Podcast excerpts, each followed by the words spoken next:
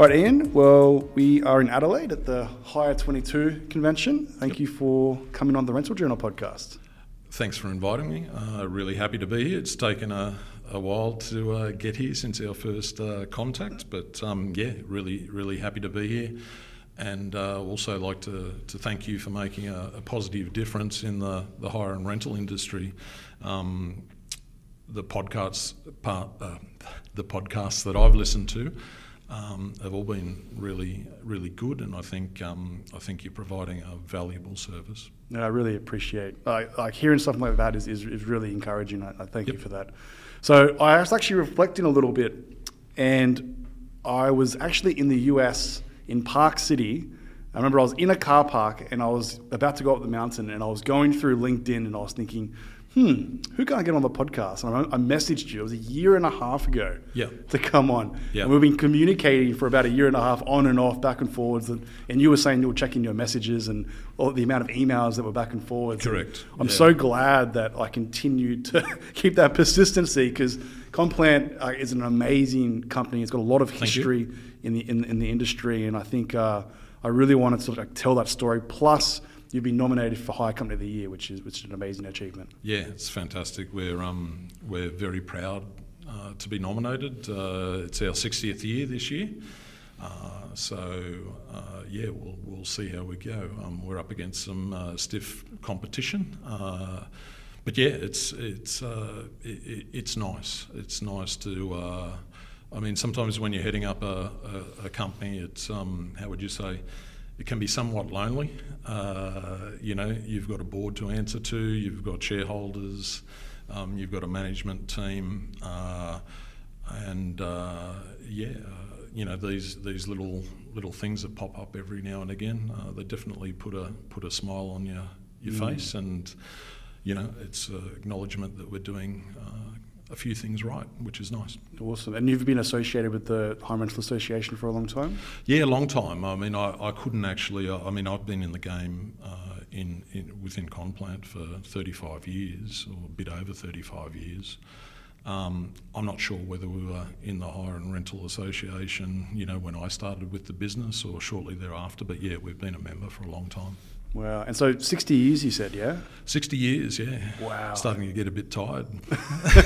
so, so what's the what's the origins of Conplant then? Um, so uh, Conplant uh, evolved, I think, you know, the there were three founders of Conplant. Uh, one was uh, my father, Max Coleman, his brother, uh, Des Coleman, and Don Steen. And Don and my father both worked at, uh, at Coates for some time.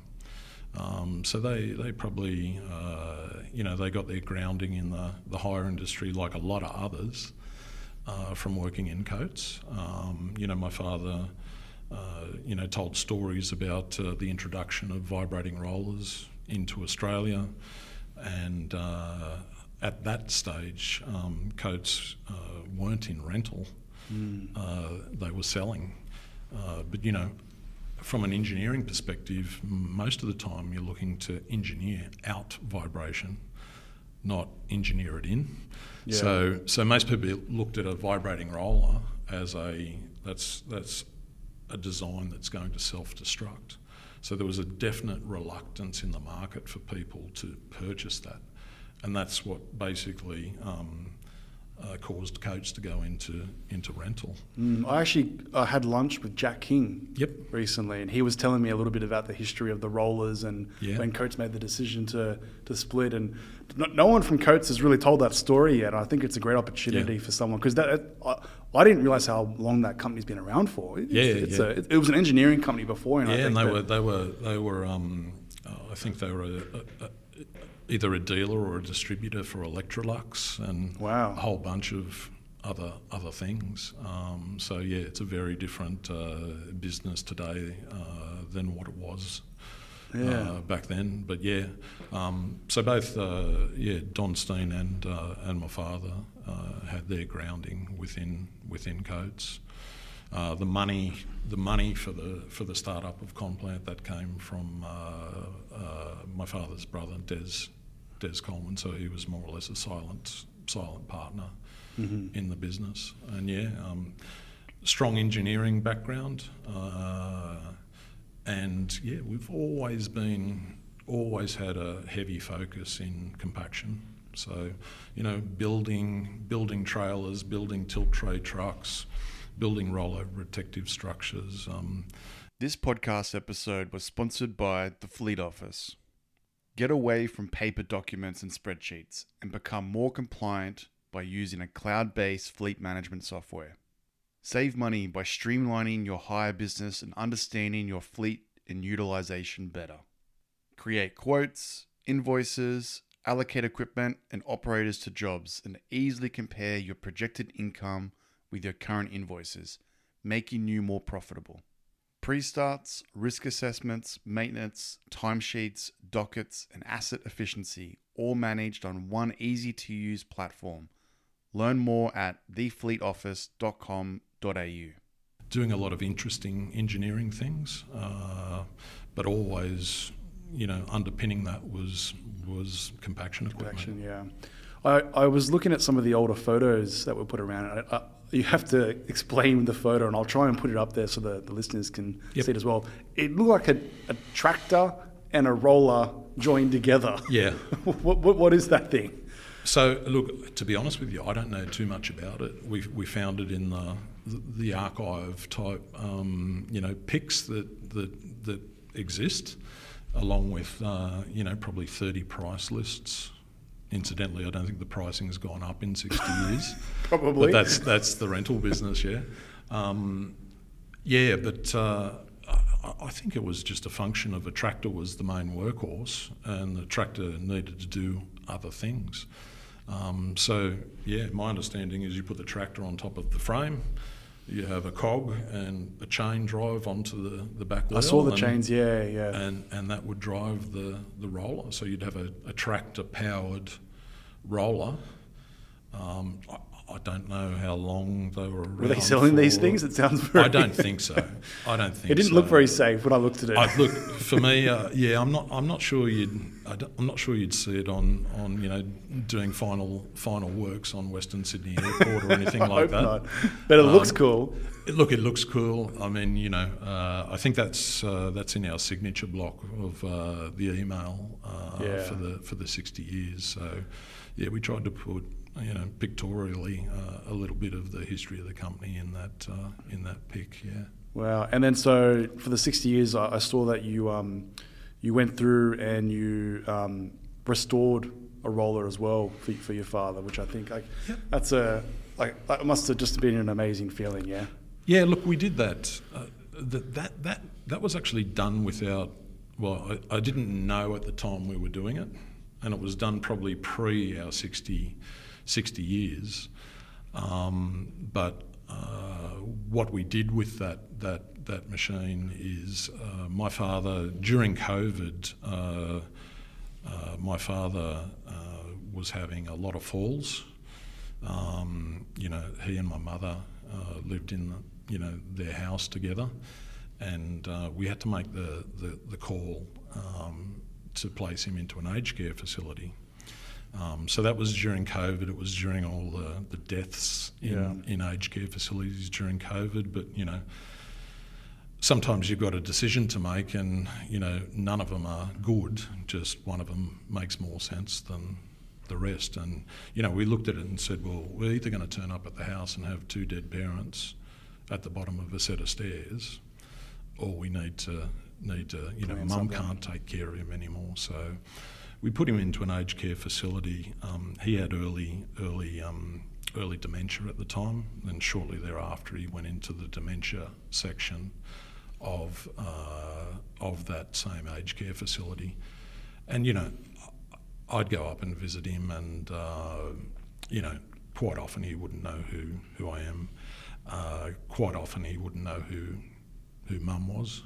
You know, and they'd been they'd been together for seventy five years. Yeah, so Yeah. it was it Wow, was it was 75 it was hard work. Yeah, so. Um, talking to the brothers, so I've got two brothers. They're both uh, in the business. Uh, when I say in the business, they're both non-executive directors, so they're on our board. Um, and yet we made the call to look. We're not sure how long Dad's going to be with us, so um, we put that, that machine on the, the back of a trailer and I towed it up to Caves Beach where where he was uh, where he was staying, and uh, we took it off the trailer and pushed it over near the entry point, and the staff all knew what we were doing. Mum was there, and and the two brothers, and uh, he came. It, it was a shame in, in one respect that we, we planned to video some of it, um, but he came out before we had a chance to do anything. To get the reaction sort of thing. Yeah. Anything with the video. But the reaction was priceless. You know, the doors opened, he walked out and he just yelled like, "Oh my God!" You know, it's, Yeah. and he came over. We, we, we helped him onto the machine, and he was he was you know, you know, my, my, my father was very strong for for quality, um, very strong on engineering, and he was you know he was playing with the machine and um, you know wow this is who did the paint job? It's fantastic. It's like and uh, yeah and, and really you know it, it's probably during that period and, and, and my father passed away last uh, late last year but really for me from when he went into a aged care facility that was the highlight. Yeah. um, bar none. And you know mum was happy everyone was everyone was happy and he was he was ecstatic. So you know the thing that you learned from that or that I learned from that was you know brothers are saying look we need to do this. It's like wow how do we find the time? You know sometimes you just got to make the time. And that, that that is exactly what we did. We made the time and and you know I'm really really happy that we did because um, you know that'll be a, a you know it's a memory for a lifetime. And I'd say for all of us and and mum was happy and you know dad didn't have a long long time left and yeah really put a smile on his face which was nice Yeah, that, that seeing seeing that emotion come out of him, like it'd be, Yep. it, it's something that you remember forever. Absolutely, absolutely. And the, the good thing was that when we when we restored that roller, the guys, you know, they they couldn't find an original steering wheel, so we did, we had a plastic steering wheel on it, not quite authentic.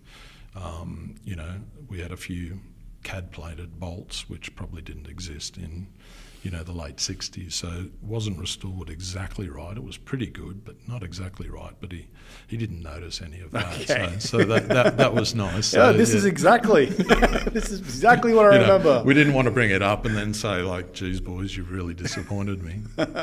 That's amazing. That's so good.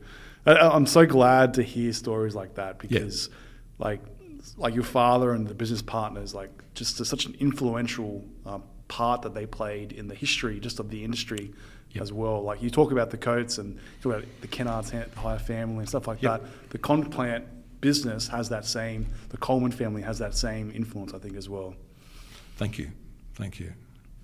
Yeah, Uh, that's that's a big call. I, I think it does. Yeah. Like if you've been around for sixty years, it's uh, it, there's there's a, there's a Oh. Look, it, it's, some, it's something that uh, something that we're quite proud of. Um, you know, we've, you know, and it hasn't always been, you know, simple and easy. That's for sure. Uh, you know, working through. Um, you know, periods like uh, the global financial crisis. You know, immediately prior to that, we'd acquired a, a you know a business. We'd diversified into a number of other segments. Um, we, we'd done a whole bunch of stuff, literally in the months before the GFC hit. So it, it was the perfect storm in reverse. So, um, you know, then like everyone else, uh, we had mining boom con- uh, construction uh, contraction, which really hit hard. Um, so th- th- they were probably, in my experience, the most difficult um, periods to work through. So yeah, to come come out of those sort of difficulties and be on the other side, you know, um, essentially learning, you know, there's, there's a fair few takeaways from working through those periods as well. yeah. Um, but you know, come out the other side, what I what I'd consider to be you know sharper, smarter, and stronger is um, yeah, we're we're proud of that for sure. Yeah. And so let, us talk about the history side a little bit more. So from day one, was it just selling rollers or rental? Like what, what was the, how did the business evolve into Conplant that is today? So we were best described, as I understand it, because uh, I was uh, fairly um, well, when the business started, I wasn't alive. Um, but you know, obviously, when it start, uh, when when I became involved in the business and aware of the business, you know, I was still quite young. Um, but yeah, my understanding is a strong engineering background. So we were manufacturing. Um, you know, even small things like uh, concrete trowel blades.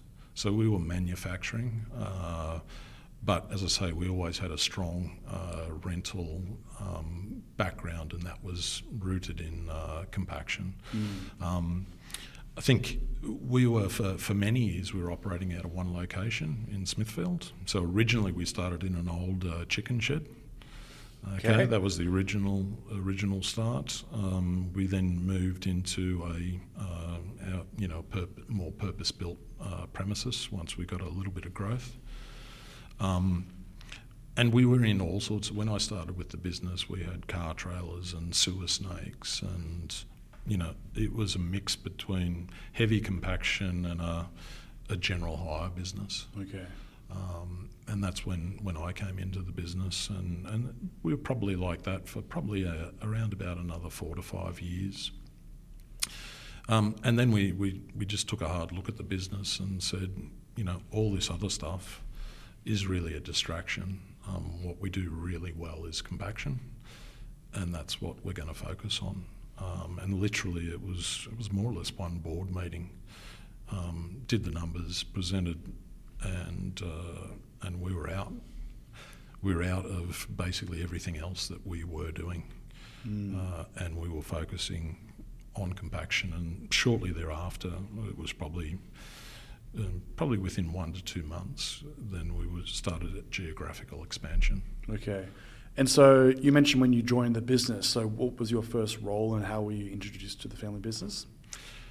Wow. So, look, my earliest memory of the, the business would be probably sitting on my father's lap um, in a uh, international uh, truck um, on a um, on a tip tip site down near Homebush Bay. Okay.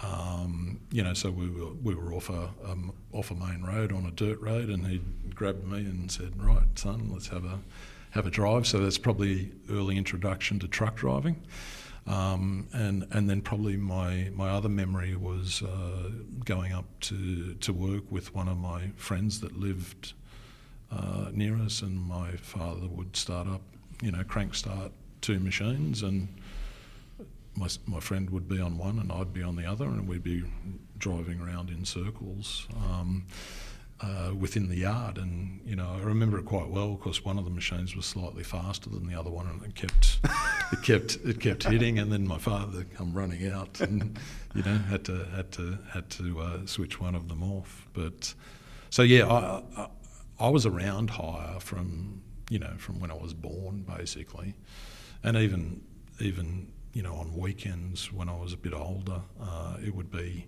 uh, go to uh, go to work and uh, you know put put car trailers on the back of customers' um, cars, and then go back into the office and you know um, do another 15 minutes of my homework that was due on mm. on Monday.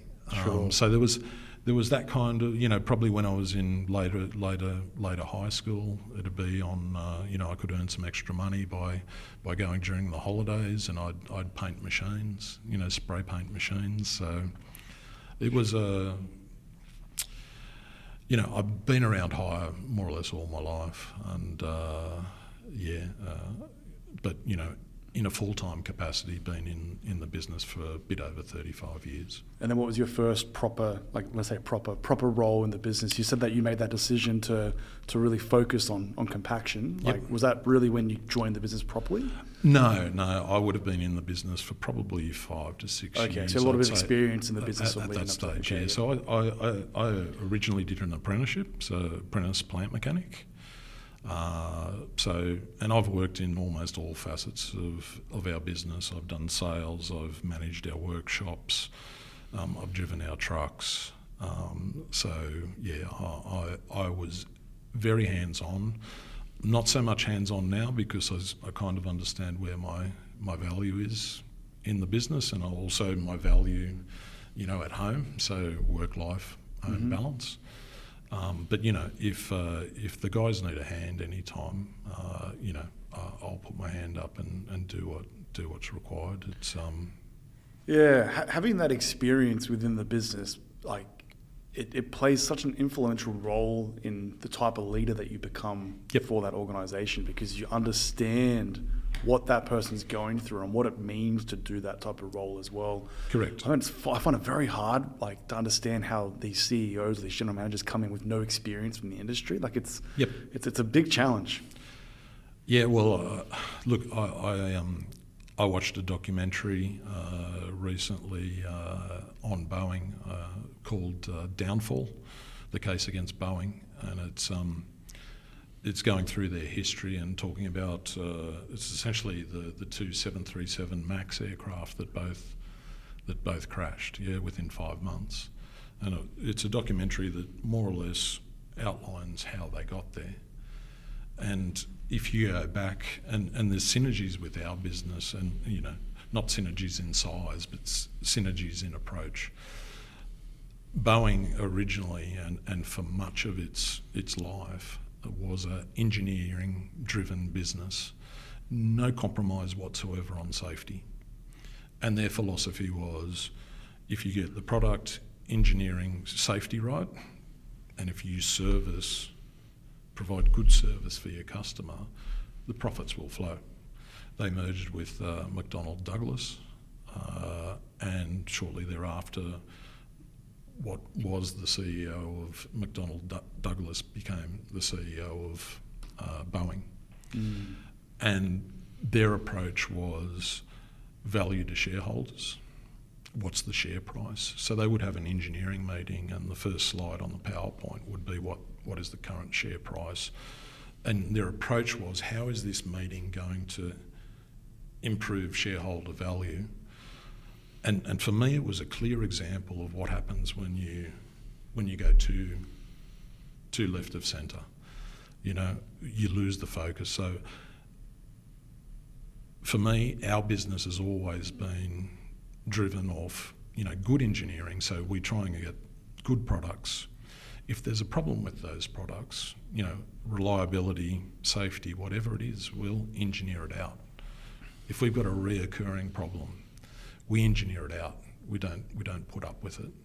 Um, when I started in the business, we had one one sales guy that had only just started. Before that, we never had a salesperson in the business. Wow. It was driven off the back of, you know, good service, good equipment, and you know, really the customers just kept coming back, um, and that's probably, from a legacy perspective, that's really what, that's what I was able to inherit when when I started to head up the business, um, and and you know that's sort of entrenched in our culture. So for me, it's, for me, it was a, a walk-up start. You know, you have that already embedded in the Yeah. business, and um, yeah, that, those kind of things just make make doing the job that much easier. And so it sounds like when you came on board, you, you made sure there was a clear focus on the direction for the company and what you wanted to work on. There was a direction around growing the business and Yes. expanding as well. So, like, there's some pretty big challenges to, to take on. Yep. Um, what, how did you sort of combat those and, and sort of make sure that you didn't overextend yourself too much at the start? Yeah, well, it's look. I, I, I think we, we generally have a measured approach um, with uh, with things that we do. I mean, I, I, I look at things. You know, after the GFC, you look back at what we did prior to the global financial crisis, and you say, well, what did we get wrong? And you look at it and you say, well, we actually didn't get much wrong. It was just bad timing. Um, so I, I- think we generally have a fairly measured approach um, to growth. I think we generally, when we're whether it's new plant, uh, new geography, or new people, we we generally have an approach where we invest. So if we're putting a, a, a new person into a management role, they'll spend a week uh, with induction. So if they're Brisbane based, they'll spend a day at Brisbane, then they'll spend two days in head office in in Sydney, meeting the people that they'll be talking to. Mm. You know, you invest up front rather than try and backfill Sure. afterwards. Um, but yeah, look for me, not an exact science. Um, you know, I, I didn't have probably apart from my father. My father, well, apart from my father, I- I'd say there wasn't. I didn't have any real um, mentors or or people to advise me. I think the best way I can describe it is, and my father wasn't one to to sit you down and um, explain things. You know, you would learn from him by seeing, you know, his actions and see how he would work in a meeting, you know, with some suppliers or that kind of thing. Um, it wasn't it wasn't a structured learning process. It's probably maybe similar to how a son would learn how to farm on a farm. You know, grow up with it, and, Yeah. and you see what your Learn by experience, doing, basically. And, yeah, by experience, and that's really probably how I've evolved. I've always been fairly, um, well, fairly, I'd say, extremely self-driven.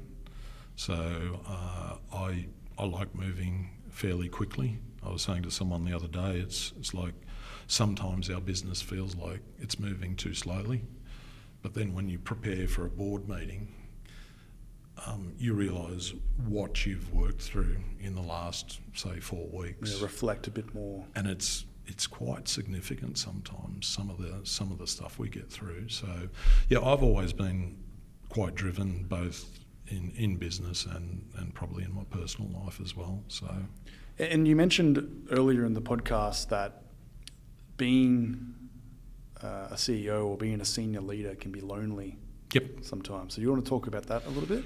yeah it's, uh, look it's generally not lonely when it's good when things are good um, when things are hard like like coming out of the global financial crisis where you're not sure whether a financier is going to come and lock the gates on any given day.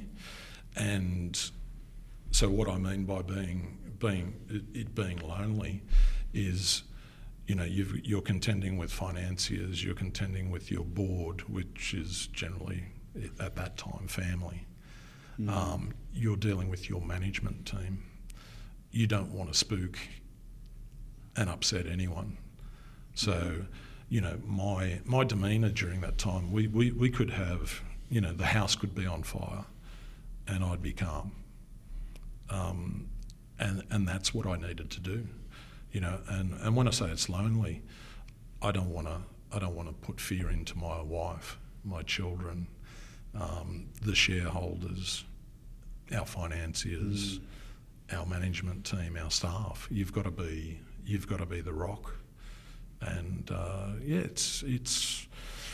I won't say it's hard. It's it's just as I say, it's like you, you don't really have anyone to to download with. But but is that a risk as well that you sort of put a bit too much pressure on yourself sometimes? I think it's generally a risk. Um, my personality type is that, um, you know, I'm sure everyone's got a breaking point. Um, I've been through quite a few um, uh, situations in my life, um, you know, whether it be a tangled parachute or a, Okay. or a That's um, extreme. or a um, or a uh, you know a, a lion, a close call with a lion in South Africa, or whatever it might be. I, I've been in some fairly high pressure situations, and I I react fairly calmly.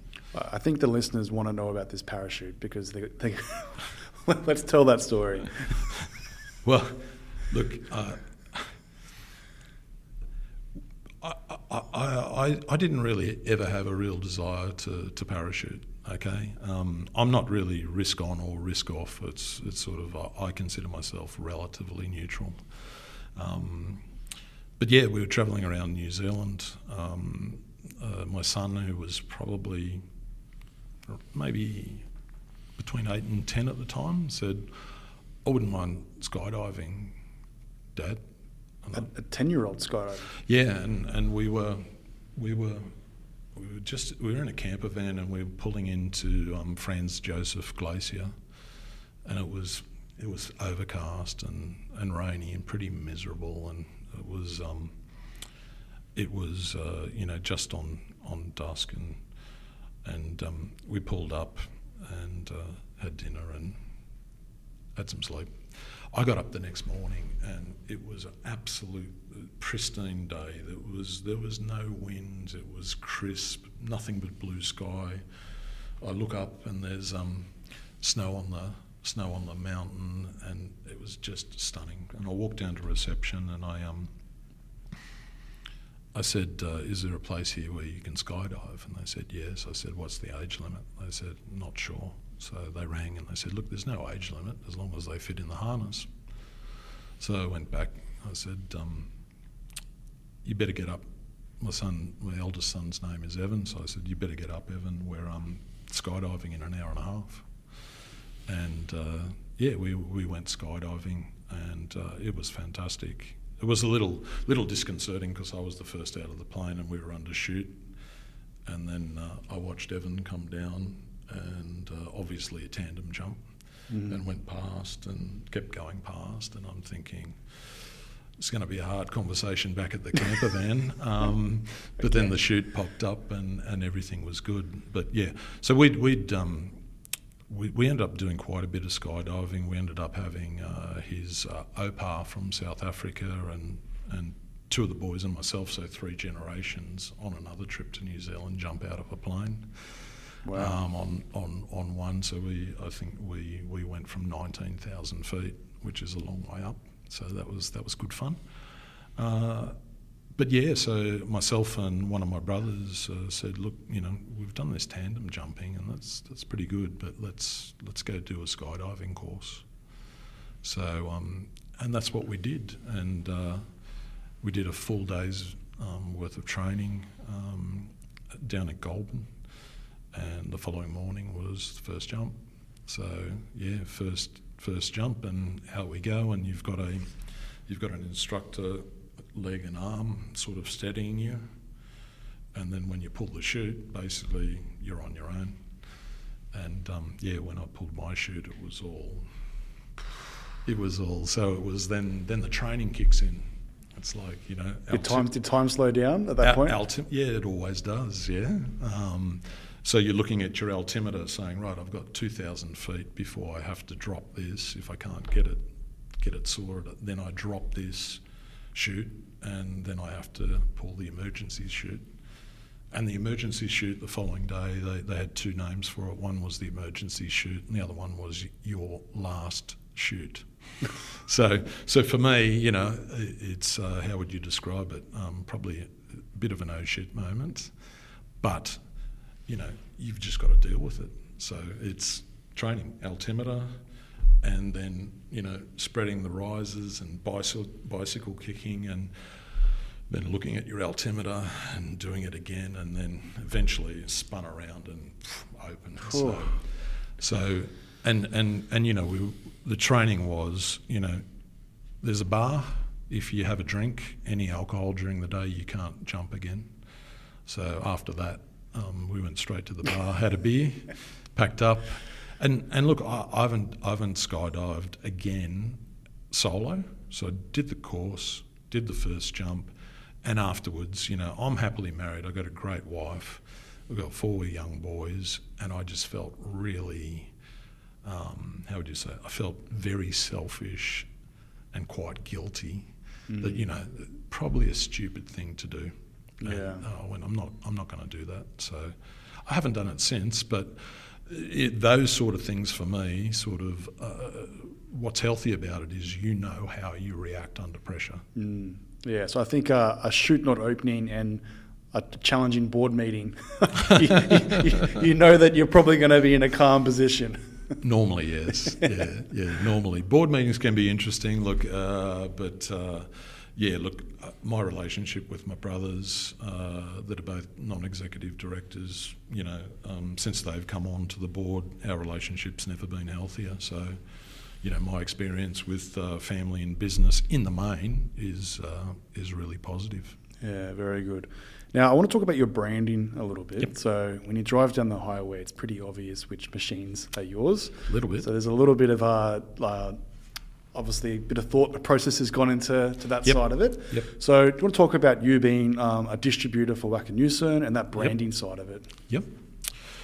Okay, so the the first of all the colour. So there's a bit of history behind the colour. So uh, my father was actually looking for a a, a colour that stood out. There was a lot of lot of equipment in the market that was you know a, a dark green, um, you know just just nothing that popped. You'd go to a you'd go to visit a site, and the machines would bleed into the background. So he wanted something that, that stood out. I'm not sure he knew what he wanted, um, but he had a mate that was an industrial chemist. So he went to his friend and said, Look, I want you to mix up, you know, four or six or whatever um, colours, and I want them to stand out. Um, so that's that's that's what happened, um, and then he had these these little samples of, of paint colours, and as happens, you know, on uh, on on days where it's raining, there's nothing for for the truck drivers to do. Um, so one day when it was raining, um, it was out out came a couple of Tonka steel Tonka toys. One was a grader, and one was like an F F one fifty pickup truck. Um, he looked at the colour that he thought looked the best out of what was mixed, and, and they were sprayed up. And uh, we, we still actually have the grader in the well, we have both of them in the original wow. in the original colours. So they were the first thing that was ever painted in in our corporate colours. So yeah, I, think some some companies like to be you know fly under the radar a little bit. Um, our colour doesn't. Not you guys. Our colour doesn't. it's pretty obvious. Our colour doesn't allow us to. Well, I was that. even saying like before the podcast started, like if you got like a bunch of boom lifts down there, yeah, we know who makes the boom lift, but you got to look at the sticker on the side of the boom lift yep. to figure it out. You guys, different story. Yeah, we sol- we solved that with the colour. So yeah, we, we had a we had a safety yellow or safety green, whatever whatever you want to call it, yeah. before safety was ever really considered yeah. part I, of the construction business. I, I, do think it's more of a green. Like it, I can see the yellow in there for sure. Yep. It's um, like a limey, yellowy green. Absolutely. Yeah. It look it pops. Um, it, it, definitely has a has a reasonable presence. So yeah, um, you know that's something that really we're quite uh, you know the branding for me is something we're quite passionate about. You know we we like the gear to to look right. Um, and yeah, we're, we're quite proud of how our, our fleet and our trucks and our field service vehicles present. Definitely. And the Wacker Neuson side? Yeah, the Wacker Neuson side of things, uh, you know, it's it's interesting then incorporating another brand alongside your own, um, but but we're pretty pretty happy with how that's that's worked out for us. We've been you know, close to four years um, working with Wacker Um, for us, it was a, a, logical step in our progression. Uh, you know, the quality, the innovation, uh, and and for Wacker if you look at where they're uh, known or what they're known for in, in Australia, it's mainly the small small end of the spectrum. So you know, for them to align with us made sense and, and vice versa. Mm. Because the heavier product uh, that comes out of Germany and, and Austria is, is high quality. Um, you know, there's synergies around approach to safety. If you look at Wacker with their dual view uh, dumpers with the rotating uh, operator platform, so you never have to reverse. Yeah, and I think you are one of the only uh, distributors here in Australia for some stuff. Look, we, we, we're a distributor for the heavy compaction uh, equipment Australia wide, and for uh, the compact equipment and light uh, equipment, we're a distributor in a uh, sorry a dealer in a in a number of locations. Okay, yep. gotcha. And then you were talking about innovation just then a little bit as well. Like yep. it's crazy how much like the world's changing at the Absolutely. moment. I was on your website and I saw someone like doing a remote, remote control roller down the side of a hill yep. just from a safety standpoint. But do you want to talk about some of the the technology advancements or innovations that have sort of come through? Yeah, so uh, well, that that's that's that's actually a pretty interesting one because uh, we had a uh, a customer that uh, had an issue. They were looking at compaction, uh, co- compacting the verge. Uh, I think it was around a forty kilometre dual carriageway. So dual carriageway verge, you know, 40, so 160 kilometres of verge Wow. that they're looking to compact. And some of these are, were fairly steep um, cut and fill uh, situations. So their requirement was we'd prefer to do it with a roller, but we don't want anyone sitting on it because if the verge collapses, we don't want you know our operators injured or killed. Sure. Fair, fair, fair comment. Um, so yeah, we, we developed a, a system whereby uh, you can take a normal roller, you can drive it normally, flick a switch into remote, and then get out and operate it uh, remote control for those high risk applications. And you know, we, we probably thought when we when we when we did that, we'd probably cap out at maybe five or six machines. It's like we're we're well into 10, 10 plus now, Wow. probably moving into the realms of twenty units. Um, so yeah, they've they've worked uh, fairly well for us, but more importantly, very well for our, our customers. So Mm. So yeah, the- you know, they're, they're, their alternative to, to using um, what we provided would have been probably putting a plate compactor on the end of a wheeled excavator. Sure. So that's a expensive, Yeah. slow process, and quality's not going to be in the same league. So, you know, the lesson lesson for me um, with that particular scenario was, you know, sometimes the gold comes from your customers. Mm. You've just got to listen. Yeah, I, I was actually reading uh, about that. It was I can't remember what that. It was a construction company was talking about the easy ways to uh, easy ways not to, to lose a deal. Yep. And it was like not listening to what the actual problem is. Yep. Like telling the customer what you think they need rather than letting them do it. Like all the basic stuff. Like it's actually really simple. But the problem is like I think a lot of people get nervous when Yep. they talk to customers or they, they think that they can just copy what they've done before and, and put it across rather Yep. than actually trying to, to be a partner. And it's um, I actually read uh, there was a quote on your website. I do have it written down here, Yep. uh, which was um, for your employees: uh, freedom to in- innovate, focus on collaboration, and the, and in the veins of customer obsession. Yep. I, th- I thought that was a really good way to like like capture the culture that you were sort of explaining before, plus reverting back to what I just mentioned about like understanding the true problem that someone has. So Yeah, is that something that you sure. brew? You brew in the organization? I think it's something. I, I, I think it's it's something that my father um, was passionate about. Um, whether he whether he knew, you know, whether whether it was deliberate or whether it was just in his DNA that that's that's how you do things. Um, I'm not sure. Um, for us, I'd say learnings learnings that we've taken from the business in recent years is again it's it's just listen to your customer. You know you know you can have i mean every company talks about innovation yeah? You know buying an electric car for your business is you know yeah okay that might qualify as innovation for someone but you know it, it really sort of almost ticks a box in a in a business manual uh, Yeah. you know in a marketing plan. Um, for us you know really getting down and dirty with the customers as far as really understanding what they what they need but also you know it, it's a bit like you know the uh, you know say Steve Jobs he, sort of says well you know if I'd just listened to the customer never would have come up with the iPad because they would have picked you know I'd like a, a faster processor a smaller tower and a bigger screen um, you know, sometimes you've got to look and go, there may not be a requirement that we're seeing f- for this, but I think if we had it, Yeah. there would be. So we've, we've seen that across markets, even with uh, you know business acquisitions in the past. Um, you know, we bought a, a, a company in uh, Brisbane. It was our first step into the Queensland market, Donpra Hire. So we bought their compaction, uh, the compaction uh, component of their business. And I remember going up there and talking uh, to the team, and they're, they're like, look, you don't need anything over 15 tonne in this market. There's no demand for anything over 15 to 16 tonne.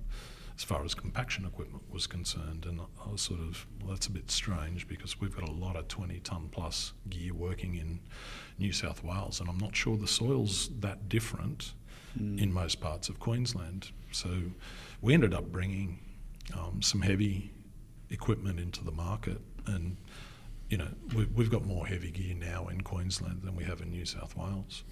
So, you know, sometimes you can focus on you know what's what's coming from the customer, what's what's coming down the phone line as far as a requirement, but people will ask for what they know.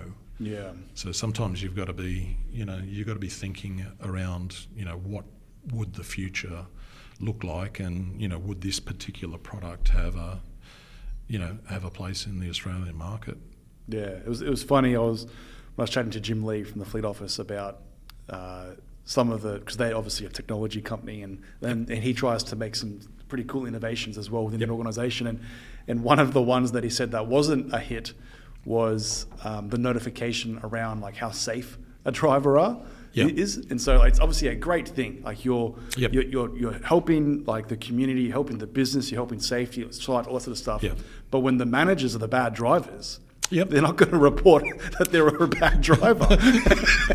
yeah. so, so, he was well, like, that, yeah, it's a great example of like innovating, but like you got to make sure that the customer wants to use it as well. So. Correct. Yeah. And, and, and, and realistically, you know, if you, if you've got a drug and alcohol policy, you know, if you're if you're going to put GPS tracking in and hold people to account for for breaches, as in speeding, etc., you got to be big enough to put it through the organisation you know, uh, and, and like, look, I get the fact that you know you, you, need to say apply some of those to the high risk components of a of a business, but yeah, I, I personally I don't think it's good enough to sort of say, well, hey, I, I, I don't want it on my vehicle. Yeah. Um, you know, you, have got to lead by example for that kind of stuff. But look, it's it's a fine line, you know, Big Brother versus safety, um, and it's not a it's not a one size fits all uh, answer to whatever the question is that you're trying to solve with that. You know. Mm. So, so, let's talk about acquisitions a yep. little bit. So you actually mentioned Dumper which is quite an iconic brand. Yeah. And so Andrew Donald, I think, was yep. associated with his father. Yeah, no, Andrew quite well. Yeah. So he's been on the podcast, but yep. uh, that's going back quite a while, the Dumper one. But there's been some recent acquisitions as well. So you want to talk about some of them? Is that part of your like obviously you can only grow fast enough uh, with organic growth. Yep. But through acquisitions is obviously helping to grow that into new markets and equipment. Yep. So what were these acquisitions and what were sort of the, the key drivers for them? Well, one one was uh, so in the last 12, well, 12 and a bit months, uh, we had HL uh, Hansen, and you know they're a compaction specialist, so bang right in our sweet spot. Um, probably four years before that, it was Compaction Australia out of um, out of Brisbane. Again, uh, quite a simple bolt-on for us. So those type of acquisitions um, uh, make perfect sense. Um, easy to integrate. Um, generally. Um, come with some good people, so uh, which we tend to retain. Um, so they work very well for us. the more recent one was uh, Landpac. Uh, so that's a, uh, an impact compaction specialist business. And they also have an operation in Singapore um, where mainly working on land reclamation. So it's a pretty dynamic and interesting business. Um, and there's, you know, for, for us, we, we'd been interested in that, probably having discussions with them from about 2016.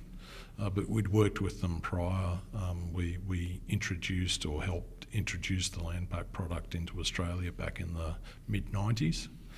So, um, yeah, so that, that sort of it's a it's a diversification of uh, of product, but it's still in our mm. area of core competency, which um, makes perfect sense for us. And you know, it's it's it's not it's not too difficult to manage. But on the organic growth front, uh, I mean, it wasn't wasn't too long ago we had a fleet of around 650 machines, and now we're well over a thousand. Um, that's in a relatively short time frame. Wow. So um, organic growth for us is is probably the easiest way to grow. Um, our systems are very, very good. Um, ERP, scalable, a lot of smarts in there, a lot of business intelligence, um, you know, integration with GPS tracking, you know, predictive maintenance, all kinds of things. So we, we've scaled the business quite um, uh, quite dramatically in recent years. Essentially, same management team. So incremental increase in um, you know direct support cost, Yeah. as in mechanics and truck drivers. Other than that, you know, same same properties, um, same management teams. Um, so, you know, the, the scale side of um, the organic growth and scale side of uh, the equation works quite well for us also. Yeah, me coming from the technology side, I, I've seen a lot of large organizations that don't have those systems in place Yep. uh, from an early stage, and they try and implement them when they're well over 5,000 assets, 10,000 assets. And, Yep. and the effort to change that culture and to put it in place is really, really hard. And Yep. if, if businesses at a small size can get good bus- uh, business processes, good, um, good controls in place as well, and reporting, it makes life so much easier when you get bigger. Uh, because it only, gets, it Absolutely. only gets harder. Absolutely. Look, things that, you know, if we, we re- rewind and say, you know, 20 years ago, um, things that, um, say, a financier might ask a question about would take us a day to pull the data together. Um, now, now we can we can do it when a you know the credit manager's sitting in our boardroom, and they say, "What about this?" You say, "What date range do you want?" And you just run the report in real time. Yeah, rather than being on a whiteboard or in a spreadsheet Yeah. or somewhere. Do you want to know what? away. Do you want to know what your debt position is versus the orderly liquidation value of the assets?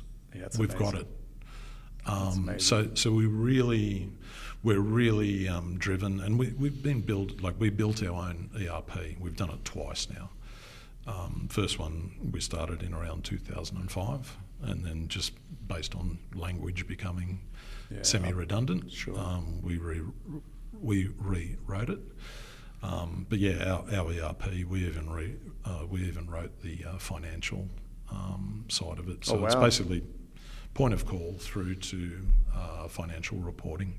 And the only things we have really hanging off the side of it is uh, payroll because it doesn't make sense to duplicate that because there's already, you know, Excellent. like everything else that's harmonised in Australia, it's ha- harmonised across Right. the, every state except for the differences. Um, you know, which, yeah, if anyone's listening um, in government, you know, if you're looking at improving productivity, um, you know, good place to start would be to actually, when you say harmonisation, actually do it. But uh, probably a different story for a we could probably different do a whole podcast just on that if we Oh, wanted to. absolutely, absolutely. Oh, great. So, so one of the, um, I was talking to the, the Home Rental Industry Associations, the HRIA, about Yes. nomination, and part of it is having good systems in place, and they do a lot of auditing. So, so when you get nominated uh, to be Yep. Rental Company of the Year or Hire Company of the Year, like, what's the lead up to that process? Yeah, so we um, we submit a uh, uh, more or less a pitch pitch paper. Um, so it'd be about the company and, and some of our some of our strengths. So summary of systems, summary of innovation. Uh, you know, we- we we you know try and try and do that to mitigate or minimise the amount of time they have to you know question us around that kind of stuff. And then when they visit uh, we can run through some of the cool stuff. You know, um, we can show them, you know, uh, our ERP. We can show them, you know, how how how the the business intelligence side of the business works. So, yeah, integration with GPS, predictive maintenance, um, all that kind of stuff, and then then you know some of the fun stuff. You know, take them outside. And um, you know, show them, uh, you know, our self-leveling low loader, um, you know some of the some of those things. So yeah, we, we find it's it's uh, it's quite useful. Thing that's nice for me is that um, you know it, it's like when we went down the um, ISO uh, standard uh, certification process for quality, safety, and environment. It wasn't a big deal for us. We were doing almost all of it You know, sometimes it's a little tweak here and a little tweak Yeah. there. And it's the same, you know, we, we didn't need to do anything particularly special for the HRIA when they came out to visit. Um, you know, it's just, again, it's, it's Let's more show, or less. let's show you us our, our yeah, business. Yeah, It, it, it's our DNA. It's not like we, we have to have to be safe on the day. You know, Mm. we're safe always. yeah. No, that's yeah. It's really good to hear. And and look, obviously this podcast will come out after the fact. So Yep. we wish you all the luck in uh, in winning the award. Yeah, yeah, yeah. Well, we're some some some good competition there. So look, you know, uh, whatever happens, we're we're proud to to be a finalist, and I think that's. Uh, and I think anyone that, that, that is a finalist in any of the categories should be proud of themselves, whether they win or they don't. Yeah. And so from a from the the HIRE 22 convention itself, like what what do you usually get out of the, these sort of events mostly? Yeah, look, from my perspective, I think it's um, it's, it's mainly the networking opportunity. Um, you know, networking with suppliers, uh, other other other hire companies. Um, you know, you just wouldn't you wouldn't you wouldn't you know it'd take you weeks to to sort of uh, have discussions with all of the people you're going to bump into. So for me, the main the main advantage is the networking opportunities. You know, and it's always good to see. I mean, it, it's a fairly healthy industry. Um, you know, I, I, I think it's uh, I think it's a good industry with lots of good people, and um, you know, uh, it's nice to be part of that. Yeah, it's it's funny. Like when I was younger, I was actually talking about this on an earlier podcast, and I think this probably applies to a lot of people that go to trade shows. I thought that trade shows you used to just walk around and look at the booths and Yep. and then and then leave. Yep. And then I realized like halfway through, I was like, wait a second. Like you meant to just network, like, and then like I Yeah. feel like a lot of people don't actually know how to network. Yep. And it's a skill that I think, like, I'm sure that in Terrigal once I went to a, an HRIA event where they were actually teaching people how to network and Yeah.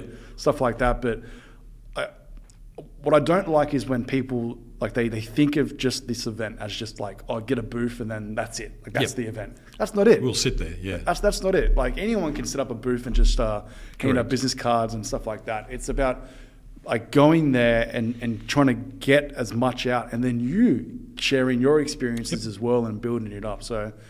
I, um, I do encourage people to not just think of it as just a trade show with booths. It, it's an opportunity to network. Yeah, well, we find. I, I mean, look, it, you know, Bauma, Germany is one of the it was the, the largest, uh, you know, exhibition globally, and um, you know, one of the problems that I find when you go there is you bump into people.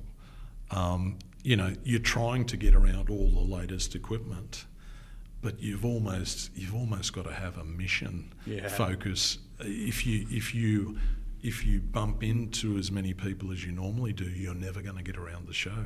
This show's a bit different, you know. It's it's smaller, it's more intimate, mm. so you know you you can do both.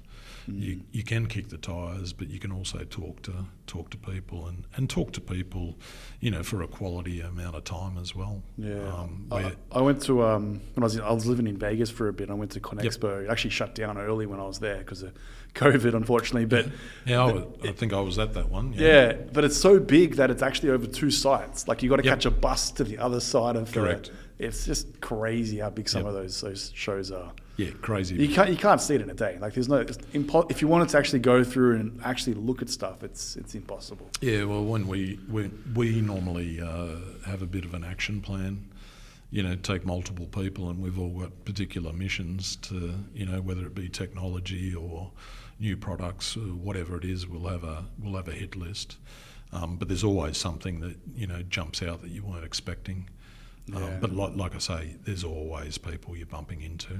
It's Yeah. um, it's difficult to balance at those big shows for sure. Oh, definitely. All right, well, let's learn a little bit more about Ian Coleman. Mm-hmm. So, uh, That's the scary part. You know? Do you really want to? oh, geez, here we go. No, this would be easy. So, you've already sort of answered some of this. So, who do, who do you think played a big influence on you from a, a mentor perspective throughout your, your career, or some people maybe even? Yeah, look, um, I, think I've already touched on it. Um, probably, probably my father, uh, just by observing, uh, you know, observing how he how he operated. Um, you know, during the difficult periods, um, you know, global financial crisis, um, people like uh, Fraser Ronald, who um, is currently with Pickles, um, but was with GE Capital. Mm-hmm. So just someone that will tell you straight, you know, um, you know what needs to happen, and not mince words. So not necessarily uh, friendly discussions, but but very real honest discussions, um, and and that's always that's always um, you know for me that's always helpful. You know, you don't have to necessarily, and, and I, would consider um, someone like Fraser a friend of mine.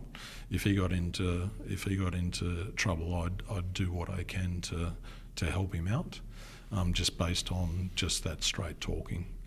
Um, but yeah, I, I say from a from a, a, mentoring perspective, look, we've had some advisors that have worked um, worked with us um, from a, you know from a board perspective. You get some snippets. Um, you know, we've talked about those little pieces of gold. Yeah. You know, uh, one that sticks in my mind, um, a phrase. You know, um, there's a time to think and a time to act. Knowing, you know, the trick is in management knowing which one's which at any given mm. time. So, but but yeah, as far as a, a mentor, you know, um, yeah, I'd say it's probably materially as my father. Yeah. And and you know, uh, for me, you know, I've learnt what I've learnt by doing. Um, you know, I, would be happy to, you know, sit down with the C, CFO of any organisation and run through financials, and you know, uh, uh, none of that is difficult um, for me, but it's it's something that I never had a, a, structured lesson on. Yeah. Yeah. Have you have you done much mentoring on your side of it? A little bit. Yeah, a little bit. Um, and you know, probably to be to be quite blunt, it's probably something we need to do more of within our own organisation. You know, we, we've actually got a real focus at the moment. Um, you know, common common message that I've put into the business in recent times is now is not the time for complacency. Um, you know, things are really good at the moment. Um, you know, demand is exceeding ability to supply. And my view is, well, you know, we can make mistakes at the moment. So we can annoy a customer and they can send 10 machines back and we have no financial ramification because those 10 machines will go to someone else. Where we'll feel it is when we get into the contraction phase, back mm. back into the trough. Um, so for me, you know, message into our business is now is not the time for complacency. You know, whether it be working with your financiers, if you're if you're looking at um, restructuring debt, um, you know, looking at lazy security. You know, a financier might have too much security. Um, they're things we measure all the time. Um, when things are good is that's the time to, to act. Yeah. You can't wait till, you know, you can't wait till the next global financial crisis hits and then talk about it. Yeah, it's too late then.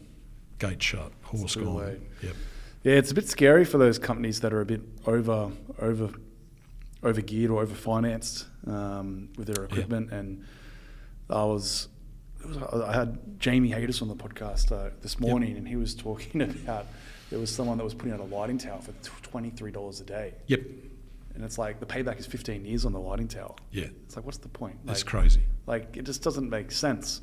So, yeah, it's, it's about, uh, I think Peter Lankin came on the podcast and did a really good job of explaining what the actual purpose is of rental rates. Yes. And it's not about paying off the equipment, it's about making sure the business is profitable. Absolutely. And I think a lot of people and not to put down sales reps sometimes, but sometimes they think, oh, yep, this machine's worth is X. I can get it out the door for Y. Yep. And yeah, it's going to pay itself off. But no, it's not. That doesn't pay the bills of the people in the office. Yep. So it's it is important for education on, on the rental rate side and making sure that, as you mentioned, when the when times are good, let, us get those processes in place and keep those yep. rates really good and, and strong in service. So when things do ta- tail off a little bit, yeah. you're in a very good position. Because I mean, if you look at the rental business, when things do, when you move into a contraction period, that trough happens. Generally, you get hit hit in two ways. Yeah, it's lower utilisation, and generally a much lower rate. and the support cost to provide the service is essentially still the same. Yeah. You know, um, you know the cost of transporting equipment to the site, it's still the same. So if you're getting four hundred dollars a day for a machine now, you go into the the dip, you might get 200, but instead of 75% utilisation, you'll be running at 45. It's It's scary, isn't it? it's a it's a it's a it's an issue, and you know, again, I've used the farming analogy here um, during our discussion. I don't really see our business is heavily geared to roads and road spend, so it's two two faceted um, construction and maintenance. Um, but yeah, we, we see uh, when when when when when the business slides, uh, you know, it's it's quite dynamic, and as I say, it, it's a bit like farming. Uh, you'll have five good years, or four good years, or three good years. You'll have two years of drought. What you've got to do during the good years is position yourself to navigate yeah, the drought. definitely. Um, and it's as simple as that because it will happen. And if you look at if you look at where we are at the moment, I say I'd say the global environment is probably as dynamic and unstable as we've ever seen it in our lifetime. Um, you know, you look at inflation, and they're going to try and chase it with wages. If you don't fix productivity, you know, wages move, inflation will move with it. Um, you it's very, look at very you, complicated, isn't it? you look at supply chains. Um, you know, um, some of the rubber rubber products are coming out of Ukraine or were coming out of Ukraine. Now they're not. So now they've got to shift production elsewhere. Um, vulcanisation of tyres is is energy intensive.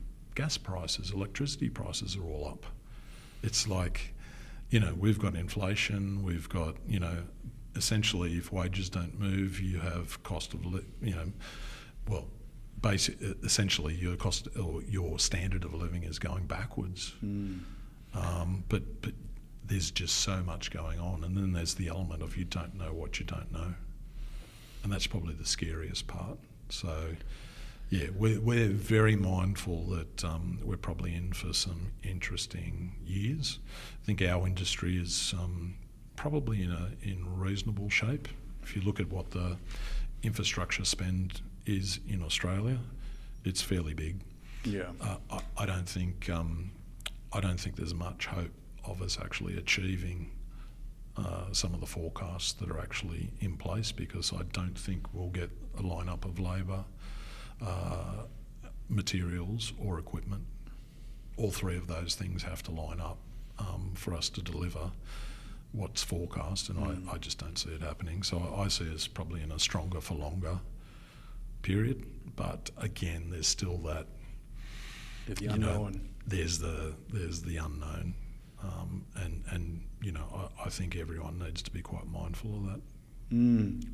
Yeah, because if you if you throw in a mix here, and this is sort of uh, really putting it out there, if you throw in someone like United Rentals coming to Australia, yep, that just changes the dynamic even more in terms of the rental space. Of course, yeah. Um, them buying Royal Wolf, or the company that the, the parent company of, of, Royal Wolf, obviously that, that's in the shipping container side, but yep. who knows? There's a, there's a lot of big companies in Australia that have a lot of debt, and uh, I'm sure their shareholders would be pretty happy if someone came in and paid ten times the EBITDA or whatever the number's going to be. Yeah, for sure. Um, so yeah, there's uh, there's that factor as well, but it's um yeah, it's. I think it's really good advice that you're giving those those smaller businesses in particular to make sure that they've got everything in place at the moment. So yep. when things when things do get hard, it's it's not as hard as it needs to be, and, and hopefully you're yep. still around.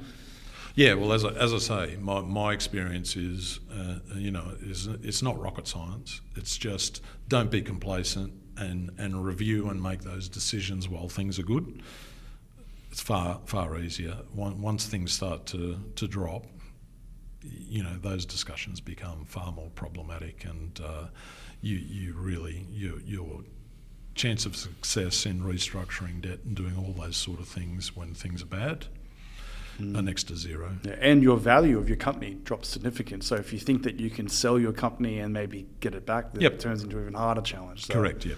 Yeah. All, all your options generally get worse when things when things drop, it's it's just you know nature of the business. Yeah.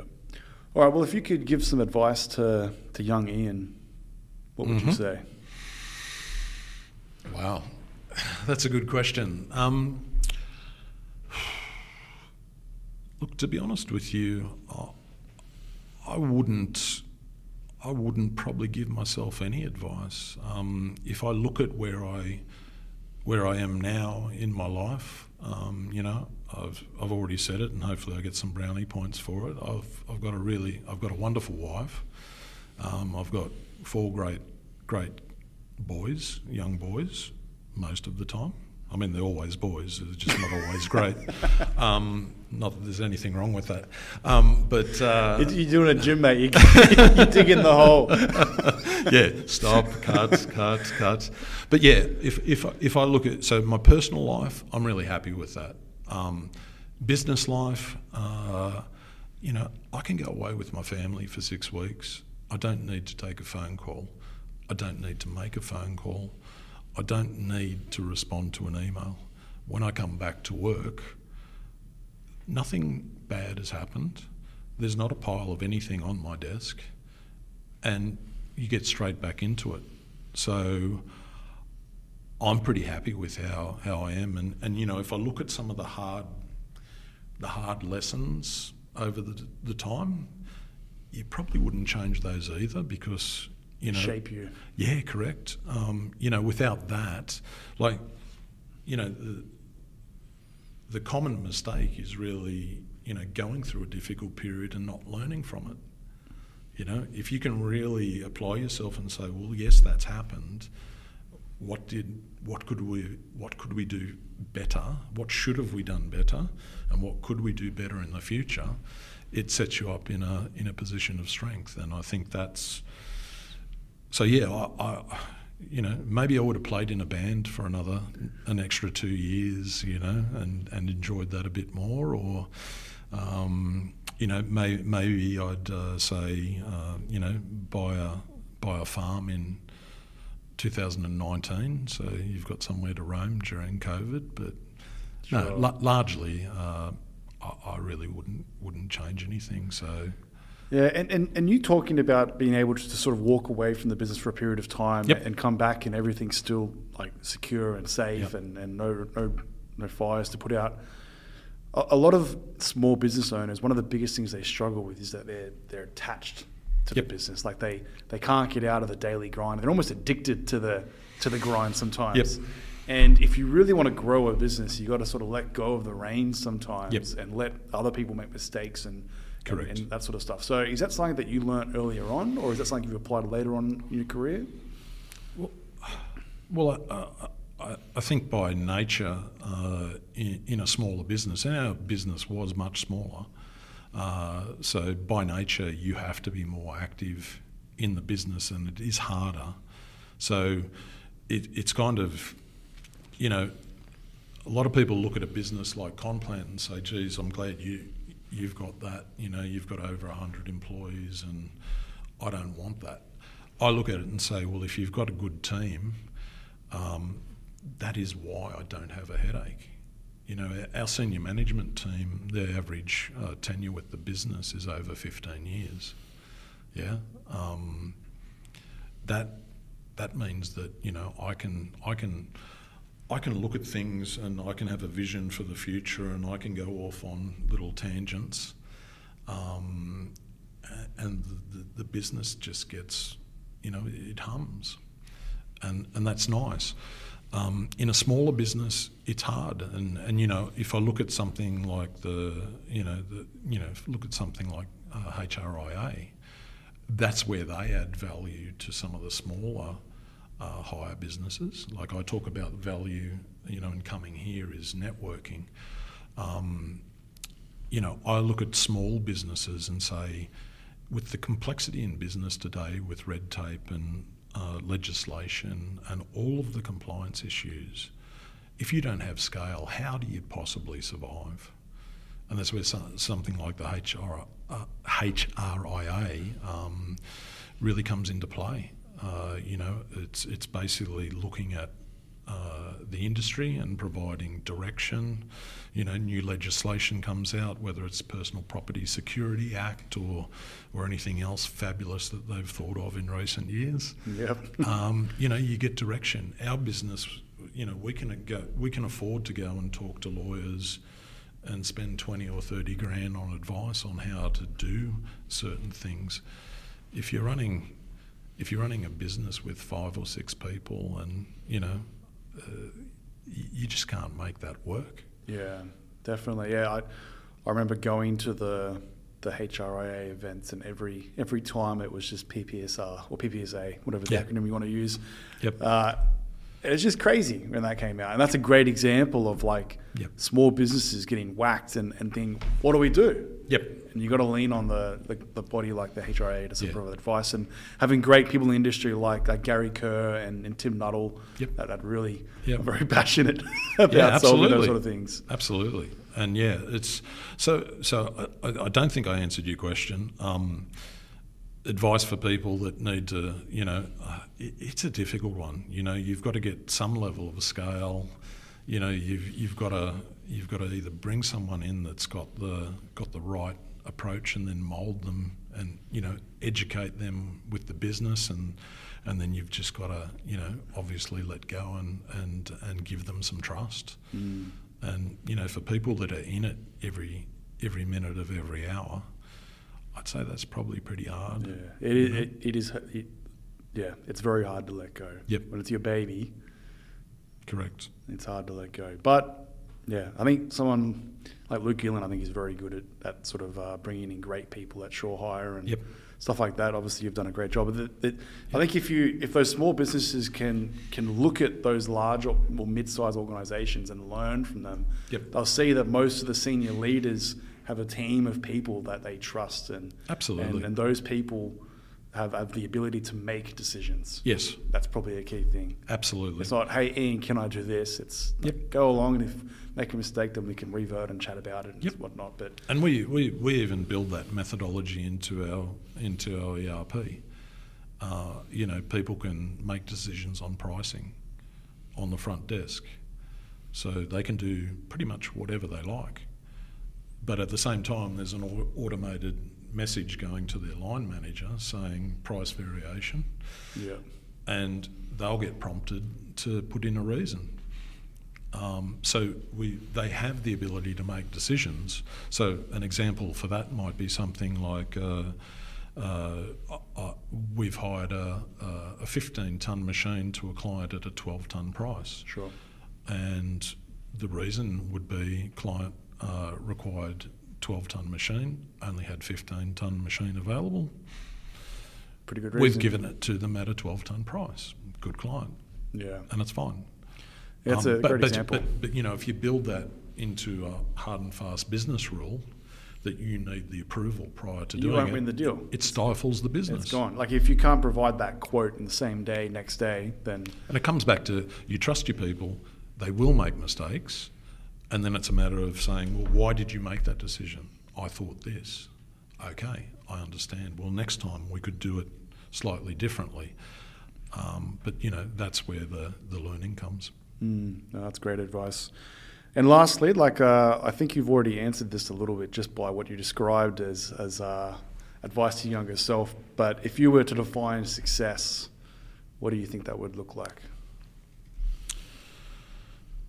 Yeah, I think I have probably answered it. you did a pretty did a pretty so- job of answering that So before. success for me is is in a business sense. Um, success is the fact that I can go away for six weeks with my family, and everything hums. Uh, you know, I come back and the business is something. I mean, I'll, I'll get information pushed to me from our ERP. I know what's happening while I'm away anyway, but I don't have to dwell on it. I don't have to look at it every day if I choose not to. Um, so that for me, in a business sense, is is successful. Obviously, financially, we're, we're tracking well at the moment, year on year. Um, we're, we're doing doing fairly fairly well. So happy with that. Um, but it's not all about financial. Um, you know, for me, it's me being able to, to get away, and, and likewise, the people within the business, they can take annual leave and not be not be pestered by people within the business because we've got depth. Yeah. You know, it's that whole work life balance. And as I say, you know, I see my kids play rugby on the weekends. Um, you know, if I need to get home early, I can do it. You know, if it's a fine day, I can I can go hire a plane and go flying. It's like for me, in a personal sense, that's that's success. I think so. Yeah. Yeah. And and again, I've already mentioned on a personal sense, you know, really happy with my, my home life. Incidentally, I should mention too, back to one of the acquisitions, Landpac. That is how I met um, my wife. okay. She was working for Landpac in South Africa. Um, so there's a bit of a linkage okay. linkage there. Nice. So it was actually one of my pitches when we were negotiating the the purchase. I, you know, we were talking about the assets and allocating the value, and I said, um, and I, I really think you owe me a fair bit of money because uh, I'm married with four children because of you, and uh, and that's very expensive. And they said, look, we take no responsibility were- for your you choices. Built up all those brownie points, and now you're bringing it down. Maybe, maybe your wife won't watch to the end of the podcast, so she won't see this part. I, I hope not. That's awesome. Should quit while I'm ahead. Yeah. That's awesome. Well, look, Ian, I really want to thank you for coming on the Rental Journal No. podcast. I, I've really enjoyed this conversation. It's uh, it, and I, again, I truly believe that Conplant is, is an amazing organisation that, that does have a big history in the industry. Thank you. Thanks. Thanks very much. And uh, yeah, sorry it took so long, and um, maybe we'll do it again in the next couple of years. Yeah, awesome.